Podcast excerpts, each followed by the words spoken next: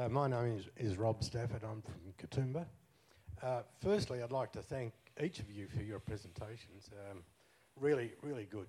Really on the on the money thoughts that help us clarify our arguments.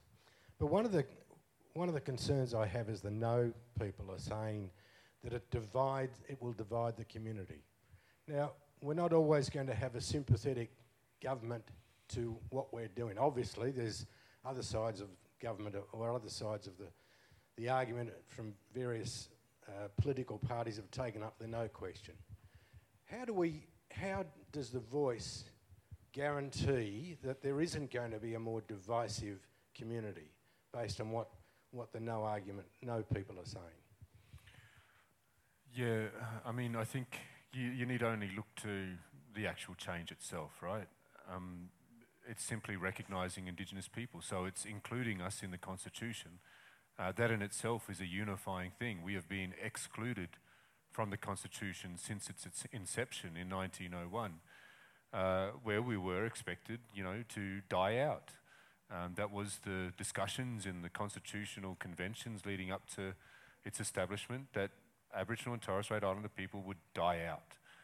Um, but we haven't. We're here. And we're knocking on the door and saying, let us come in.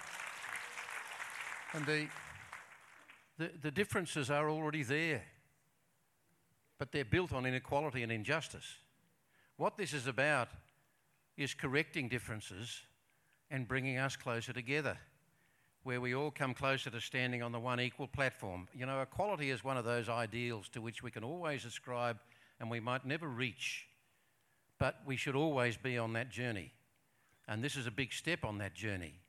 And when I hear people trying to somehow liken this concept to apartheid in South Africa, uh, it's very hard for me to describe the sort of visceral feeling I get from it because I've seen apartheid close up. I did a long interview with Nelson, Mandela not long after he became president. There's a man who understands reconciliation. There's a man who understands forgiveness. There's a man who understands humility uh, and generosity, the greatest uh, global leader of my lifetime, as far as I'm concerned. And he, he grew through the apartheid process, survived it, and led his country out of it. And here's one of the things that the people who try and liken us to apartheid, if we go down this road, uh, don't know or choose not to.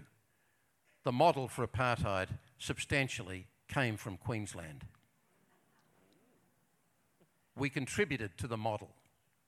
So please don't lecture us about how this is going to divide us and set up some kind of apartheid. That was the same argument that John Howard's opposition used against ATSIC.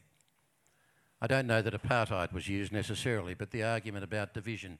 What it is about, in the simplest of and, and, and most, um, trans, uh, uh most um, transparent of ways, is about redressing a wrong that is fundamental to this country, which successive governments since Federation have failed fundamentally to address. And, the, and the, the question you come to in the end of it all is what have we got to lose? Nothing. What have we got to gain? Potentially a great deal. And if you're going to vote no, what is your alternative?